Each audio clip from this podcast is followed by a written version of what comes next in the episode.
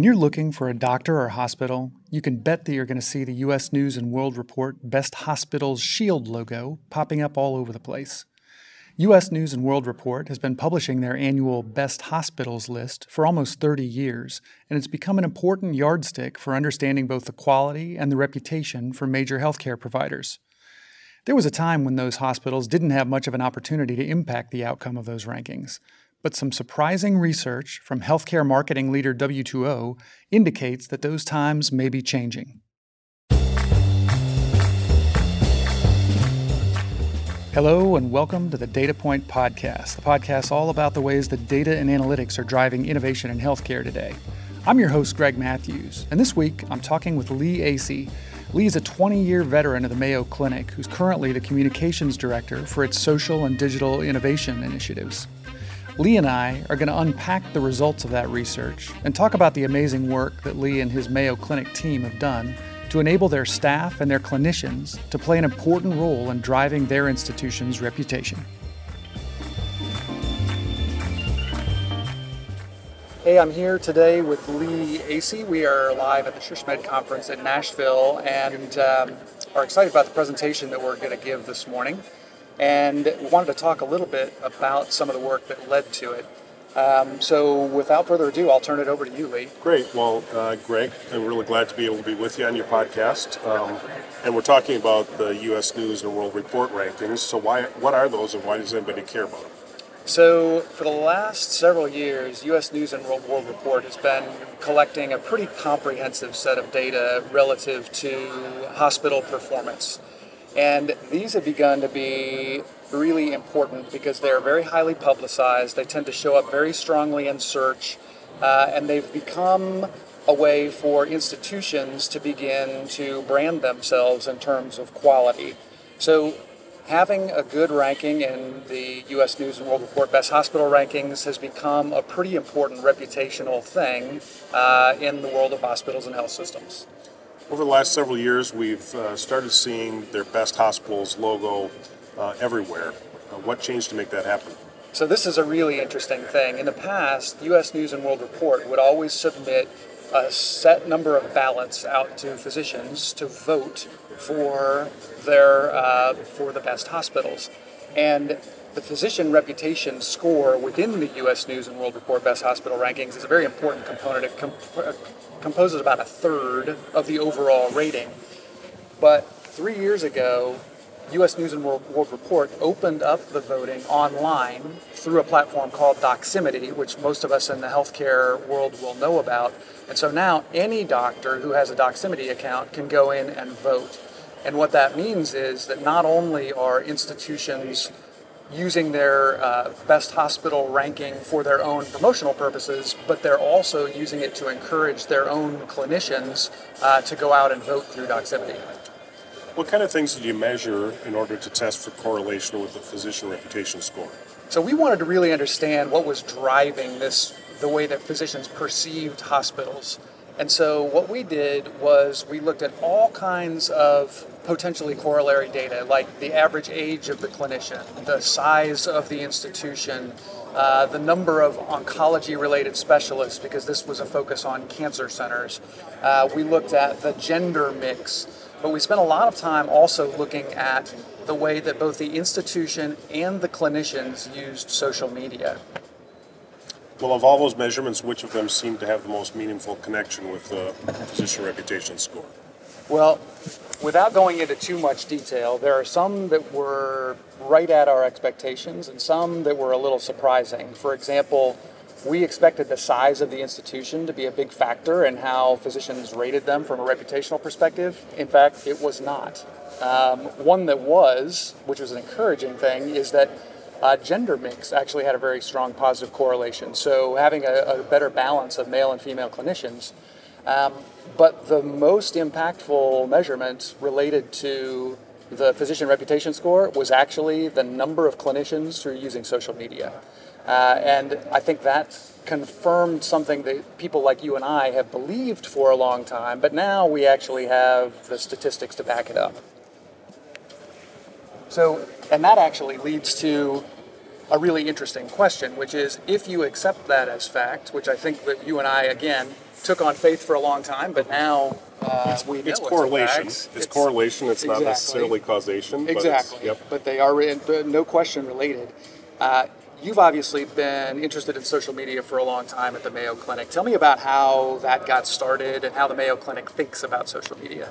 Well, sure. As we started to, when I was the manager of the media relations team, lo these many years ago, so it was around 2003 or so, we started exploring what was called new media at the time.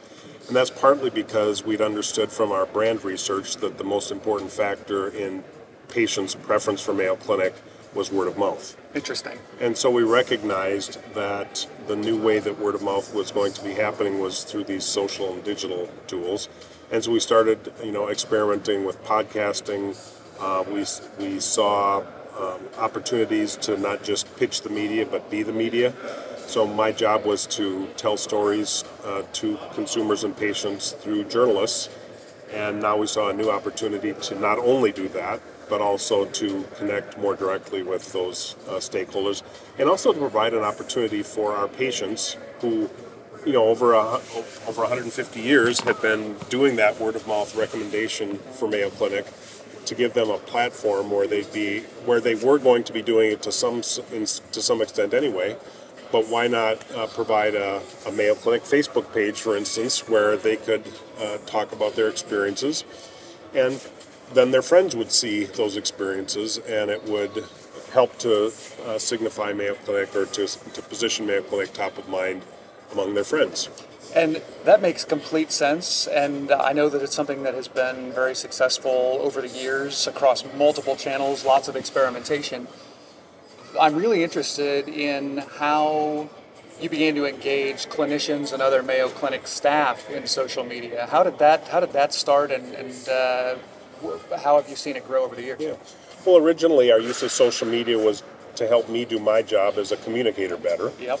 And so uh, in 2009, 2010, uh, we made a proposal to our leadership uh, that we should create what we then called the Mayo Clinic Center for Social Media as a way of helping all, all other Mayo Clinic employees be able to use social media in their work. So whether it's clinical practice or education or research, that they should figure out how to harness these tools uh, to be more effective in their work.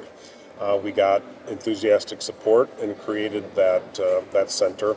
And so one of the things we saw was an opportunity and a need to provide training to our staff so that they could confidently engage. The thing about doctors is that they're all A students, and, course. and so they don't want to look dumb in public. They don't want to make a mistake that would uh, reflect poorly on them, on their profession, and on our institution. And so we did uh, tweet camps, which were one hour sessions. We also created a course called Social Media Residency, which is a one day course now uh, that is both for you know frontline physicians as well as uh, those who are working in other hospitals uh, who are interested, who are leading sort of the tip of the spear implementation of social media in their hospitals to provide them an opportunity to uh, get that training and perhaps bring it back uh, to their uh, to their organizations. You know, not to uh, to tease the data too much, but I can tell you that the Mayo Clinic in Rochester, as well as in Arizona, were two of the top three uh, in our rankings in terms of the number of clinicians actually active on social media. So, probably not terribly surprising. Um, I'm really curious though. So, I, I guess the reason I bring that up is because obviously this has been a pretty successful initiative over the last nine years to really get the buy in from a group of people that back in 2009, I think there was a lot of skepticism about whether clinicians would ever really be interested in this. You've also opened up the social media network, though, to go beyond just the Mayo Clinic. Tell me about that. Yeah, well, that that really comes down to our uh, history. Um, our founders, Dr. Will and Dr. Charlie Mayo, uh, were what I like to call our first social networkers. Uh, they tra- Dr. Will, the older brother, traveled to 30 countries by train and steamship during his lifetime to teach others and to learn from others and to bring those lessons back to apply, you know, in their practice as surgeons Wow. We see an opportunity now through these digital tools instead of uh, taking six weeks by steamship to get to australia we can instantaneously you know snap of a finger electronically make those connections. And we feel a responsibility, you know, uh, that, and so we created what's now called the Mayo Clinic Social Media Network as a means for us to share what we're doing, you know, our, our learnings, our best practices, but also recognizing that we don't have all the answers, and we and a lot of other people are doing interesting things, and by creating a network, we have an opportunity for us to go to school on them as well and get ideas that we can perhaps apply within our practice. So it's really a, a win-win. So, can you give me a, a, ballpark? How many institutions are involved in this network at this point? Yeah, well, so in terms of our corporate members, that includes both members of the Mayo Clinic Care Network as well as others who have purchased a corporate membership. Um, it's 90 or so wow. altogether, and it's about half and half between those two types. And then we have other individuals who are members just as they're sort of that uh, tip of the spear. They've attended one of our conferences uh, and they've um, and as a result of that get a membership where they can be able to participate. We also have a free level of membership that we've got more than about 15,000 people, you know, who've set up accounts and are able to at least you know interact there uh, if they'd like. Fantastic. That's a really big community. It's uh, it's impressive to have grown it so really so quickly at, at such scale. Yeah, well, it's, I mean, there was a significant appetite, and, and interesting, like what you're talking about, the physicians being skeptical, mm. and that definitely was the uh, predominant attitude. I mean, it's a, there's the early adopters and the whole, you know, that whole curve of adoption. We're way past, um, you know, the the early adopter stage now. Now we're at the point where people come to us saying, "Okay, I think I need to be in social media. How do I do it?" Yeah. And so there's a little, a lot less of the education and why it's important, and more on you know best practices and what does it take to be successful. So I know that one of the ways that people connect with the social media network is through the events that you referenced, and uh, you also talked about going to Australia via steamship, and mm-hmm. I know that you recently brought the Social Media Network uh, Summit event to Australia.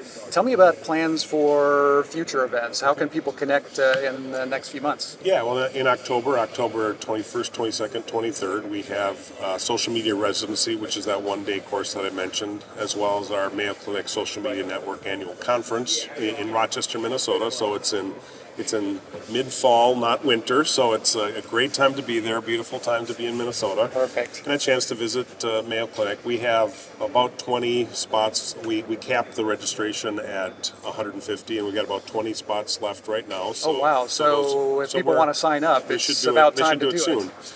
And if they can't make that one, um, they could consider that in December we're going to be holding our first Middle East Healthcare Social Media Summit in Dubai. Oh my goodness! In the United Arab Emirates, and um, that's going to be an amazing experience. I was just there last week, um, meeting with various uh, dignitaries, uh, the the Dubai Health Authority, the Ministry of Health and Prevention, and so uh, facilitated by our colleagues at Mohammed bin Rashid University of Medicine and Science. Uh, they are our host, along with American Hospital Dubai, which is American Mayo Clinic Care Network member. And we're looking to great, create a great blend of about 40% uh, American and other Mm-hmm. So Mayo Clinic staff, uh, Cynthia Manley from Vanderbilt oh, is great. going to be uh, participating in this as well. Um, David Grayson from New Zealand, Marie Ennis-O'Connor from Ireland. So we're bringing an international flavor. We don't want to be the imperialist. We know how to do social media. you don't. Kind of so we're um, one of the reasons for my visit last week was to make some connections with people who would have uh, interesting case studies to share and perspectives so we can really help them in that context uh, to best apply it. And I'll just tell you, December in Dubai oh, is wow. going to be beautiful. Oh, yeah. And I, I, can tell you from experience, having been to several of the annual conferences, I've met people from around the world. But it's such a special thing to be able to bring the conference to others. It's so much easier uh, for somebody from the Middle East to come to Dubai than it would be to come to Rochester.